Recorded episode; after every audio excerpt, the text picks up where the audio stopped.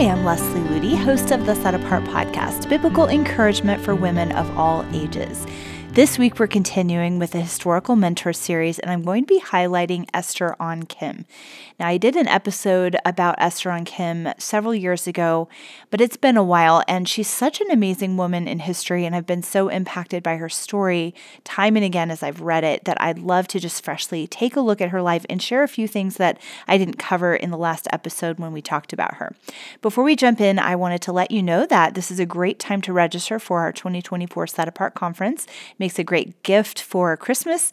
And there's a special discount going on for our early bird special right now. So if you're interested in joining us in 2024 in early June, you can click the link in this podcast description or go to setapart.org and click on events.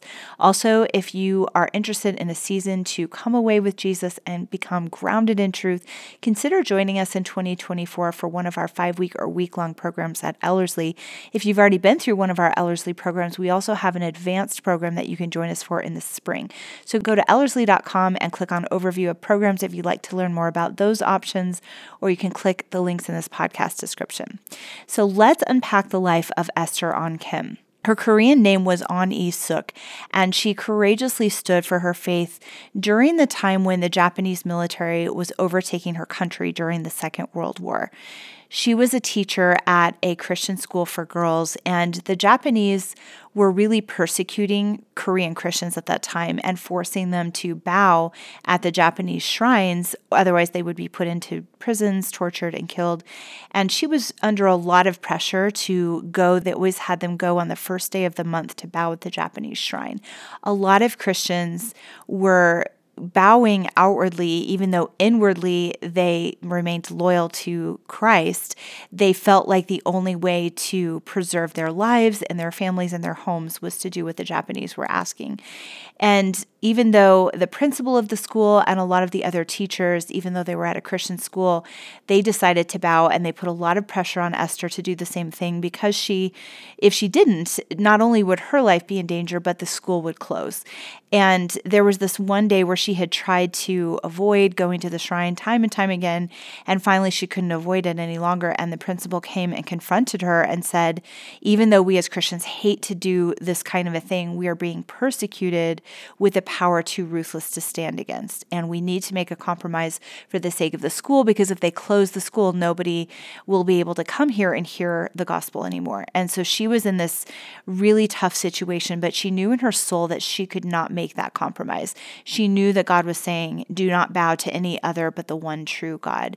If she defied the Japanese military, it would very likely mean torture and imprisonment.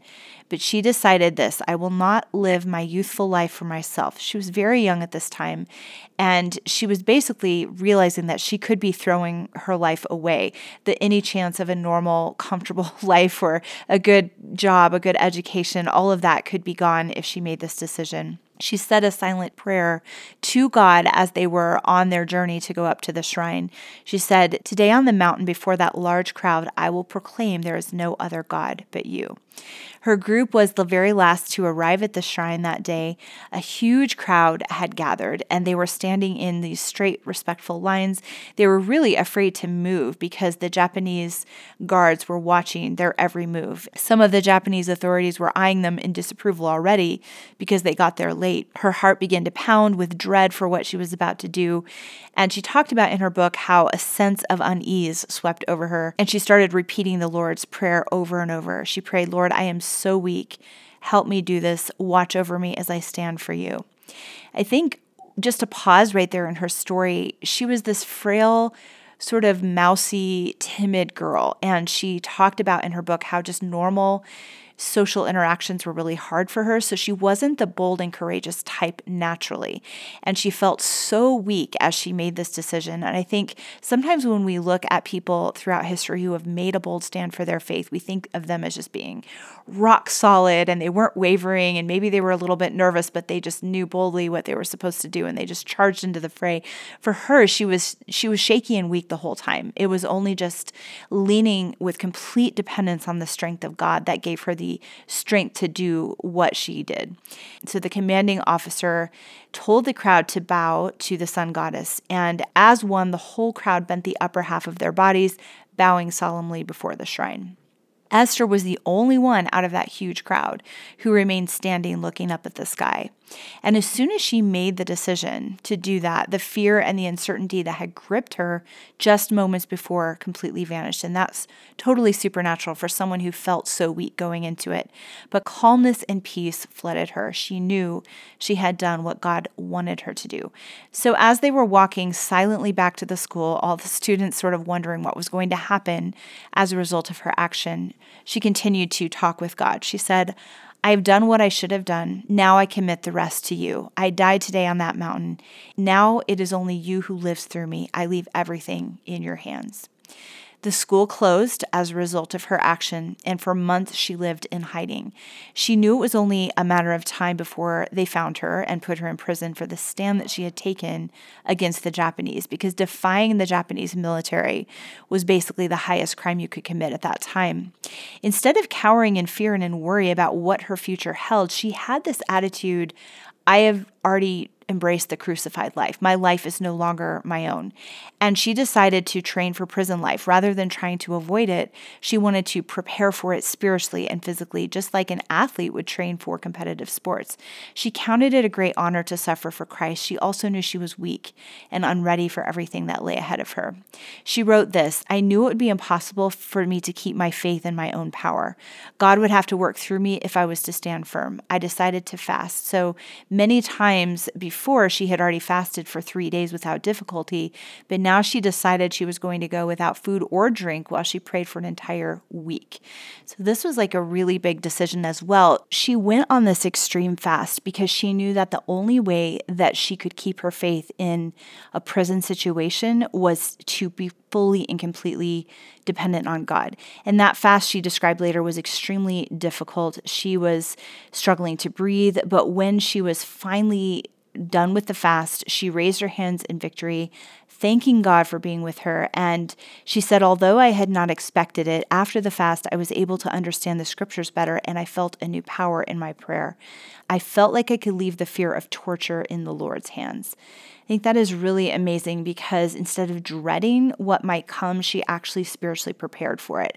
And it doesn't mean that the only way to prepare for hard times or torture or imprisonment is through doing that kind of a fast, but that was how God led her to prepare. And just to see how it deepened her understanding of the scripture and gave her more power in her praying and gave her freedom from fear of torture is really, really beautiful to see she talked about how she would hear these stories from other Christians who had been in prison and the torture they had gone through. And every time anxiety crept back in, she fasted and prayed. She said, I found a peace I had never known before through her times of fasting and prayer. I read the Bible earnestly, and I had a new desire to memorize important chapters against the day when I would be in prison without my Bible. She also began sleeping on the floor, learning to live in a state of poverty, and going without all the comforts that she had grown grown up with so she would be prepared for the harsh conditions of prison. Whenever she went to the market to buy produce, she bought ripe fruit for her family, but rotten fruit for herself. And when her mother and sister saw the decaying food she selected for herself, they got upset and they felt bad and they cried, but soon they understood that this was the kind of food she'd be forced to eat in prison. So, months of faithful, diligent preparation, fasting, memorizing scripture, praying, training to endure harsh conditions, all of these things transformed Esther from a weak, frail, faltering young woman to a bold and confident ambassador for Christ. So, instead of fearing torture, she boldly faced it in the power and the grace of God. At that point, she felt God calling her to come out of hiding and boldly proclaim the truth of the gospel to the Japanese. She had refused to bow at the shrine of the Japanese sun goddess, and that was one thing, but now she felt God calling her to boldly confront Japanese officials about their persecution of the Korean Christians and about God's judgment and about the hope of the gospel. She knew that this would very likely lead to her death, but she was determined to obey no matter what God asked her to do. So she had this one moment before she went in to confront these Japanese officials that she felt she was supposed to speak the gospel to, where a Japanese retired general who was a believer wanted to adopt her as his own daughter. He wanted to support her financially and keep her safe from prison and torture and all of those things. She had already made up her mind that she was supposed to speak boldly to these Japanese officials. And he sat down with her before this and sort of tempted her to walk a path of less extreme consequences. And he, he said this It is not necessary that you die to serve the Lord. With your faith and your ability to impress others, you will be able to do much for God. But her response is really surprising. Here's this older gentleman who's really taking a liking to her, treating her like a daughter, saying, you know, I'll support you, I'll protect you. He even offered to sponsor her way to go to Bible school. So it wasn't like he was asking her to leave her faith. He was just asking her not to risk her life to share the gospel with the Japanese, but she had already said yes to God. And this was her response You think that I am a living person, but I am already dead. The moment I stood up for this task, I on Isuk died. And that's really an amazing understanding of the crucified life. When we say yes to God, when we say, Lord, I will follow you wherever you lead me, no matter what it costs, and then we're baited towards self protection, but we say, No, I am no longer a living person. I am crucified with Christ. It is not I who live, it is Christ who lives in me. And we're no longer self protective, but we are willing to be sacrificial. And so a few days later, Esther and another Christian friend walked boldly into a gathering of high ranking Japanese government leaders and delivered the warning that God had placed on their hearts.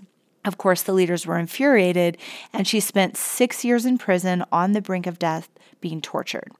At one point during her prison sentence, she was given the opportunity to be transferred to a more comfortable prison with better food and more freedom, but she actually chose to suffer in the worst prison amid horrific conditions in order to support and strengthen her fellow Christians who were also suffering for her faith in so many instances, she chose sacrificial love over self protection. And I know when I look back at her story during her times of prayer and fasting and asking God for his supernatural grace, that it was only the supernatural grace of God that enabled her to do that because so many of us, most of us, would naturally be as self protective as we absolutely could in a situation like that. But she chose the harder way time and time again. One time in prison, her arms were handcuffed behind her back for days until she finally passed out from the relentless pain. The intent was to torture her until she finally denied Christ. But even though her body and her mind were broken, her spirit remained strong, rooted and grounded in truth. She would not relent no matter how horrible the pain became. And she emerged from that torture even more victorious in her faith. Another time, she gave up her meager prison food to a woman who was filthy and insane and sentenced to death for murdering her husband. Everybody else wanted nothing to do with this woman. She cried and screamed and talked incoherently all night long. She was filthy. And yet, instead of being repulsed by this woman like all the other prisoners were, Esther prayed for her night and day and she asked the guards to transfer this woman into her cell. She sacrificed her own food, her own comforts in order to reach this woman's heart. And that woman eventually died in her right mind, not insane, knowing Jesus Christ and having a hope and a future. That kind of sacrifice and personal suffering for Christ is so foreign to my mind when I read it. It's so foreign to most of us. But I love the fact that with these Christian heroes that we look up to, these people that have done these incredible things for the glory of God, it's not their strength, it's the strength of God working within them. And we serve the very same God. As I've said in many of these episodes, there's nothing out of the ordinary about most of these people. They didn't have that many special gifts or qualifications. A lot of them seemed underqualified for what God had called them to, but that was because He wanted to show His strength perfect in their weakness. And I believe that only someone who has really given up everything to follow Christ can exude that kind of grace in the face of that kind of hardship. She was always witnessing to the other prisoners and to the guards. She looked at prison as her mission field. She wasn't just trying to endure it, she wanted to make the absolute most out of every moment, out of every day, even though she was cold and miserable and suffering and dying. I am so challenged when I read her story. Would I be willing to make a similar choice? Would I be willing to choose hardship and suffering and danger over self protection for the glory of God? Her story really challenges me to ask the question Am I prepared to suffer well for Jesus Christ?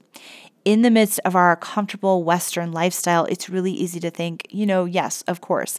If persecution came, I would never deny the name of Christ. If I were thrown into prison, of course, I'd remain strong in my faith.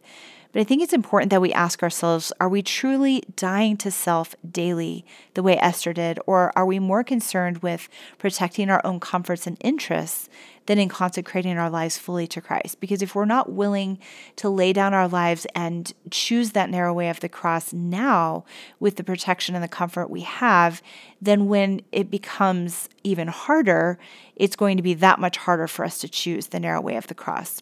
The only way to be a true follower down the narrow way of the cross is to willingly give up everything, take up our cross, and follow Him. When we're more concerned with how many likes we have on social media than on what priority Jesus has in our daily life, we're not actually training or preparing to suffer well from Christ. When we're preoccupied with having enough time to go out with friends than we are to spend time in God's presence, we're not preparing to suffer well for Christ. When we're reluctant to give our time, our resources, and our energy to others in order to preserve our own comforts, we're not preparing to suffer well for Christ.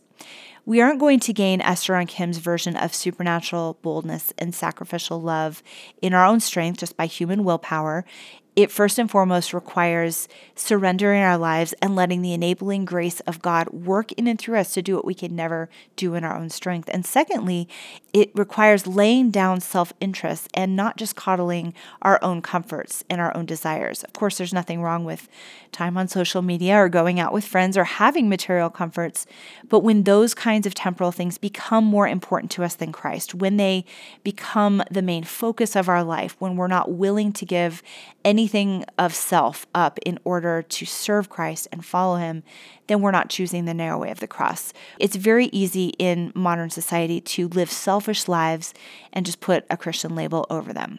Esther Ahn Kim really counted the cost of following Jesus, not only on the day when she refused to bow at the shrine, but every day thereafter.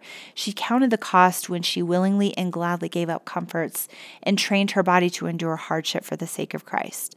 She counted the cost when she came out of hiding and boldly proclaimed the gospel among the Japanese who had power to torture and kill her. She counted the cost when in prison she endured horrible misery rather than deny her faith in Christ. She counted the cost when she sacrificially loved a filthy woman who was insane and gave what little she had in order to win her to Christ. Esther's life was no longer her own, and every outward decision she made reflected that inward reality. When we desire to do, quote, big things for God, we need to first stop and ask ourselves whether we have truly counted the cost of following Him. It's really easy to look at the glamorous side of following Christ and the benefits of following Christ and forget about that narrow way of the cross. Even in the most amazing suffering, the benefits of having His presence and His grace and His nearness and the power of Christ working in and through us, as Paul says, that I may know Christ and share in the fellowship of his sufferings. What an incredible, inestimable privilege that is.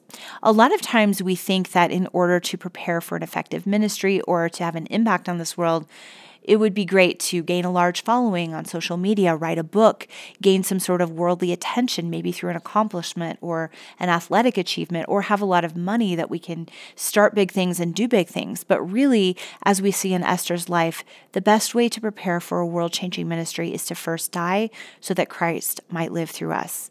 Paul had every reason to boast in his earthly accomplishments, and yet he threw them aside as worthless and counted his suffering for Christ's sake as his greatest most important achievement. When self remains at the center of our lives, the only impact we'll really have on this world will be shallow and humanly derived rather than eternal and God scripted. We may make a temporary splash, we might inspire a few people here and there, but if we don't take up our cross and follow Him, even in the small areas of our daily lives, we won't be ready to reflect the supernatural radiance and grace of heaven in small areas or in big areas. I believe the world needs more women like Esther Ahn Kim, women who unreservedly take up their cross and follow him no matter the cost. It is my prayer that it will become our greatest desire to follow that kind of path, to prepare to suffer well for Christ, whatever that looks like in our own lives, to joyfully endure any hardship for the one who gave everything for us. The world will never be the same when they encounter such a life. I hope you've enjoyed this week's episode. If you'd like to go deeper into living a set apart life for Christ, I encourage you to visit us at setapart.org and look at the many resources that we have for you there. I pray you have a blessed and Christ centered week.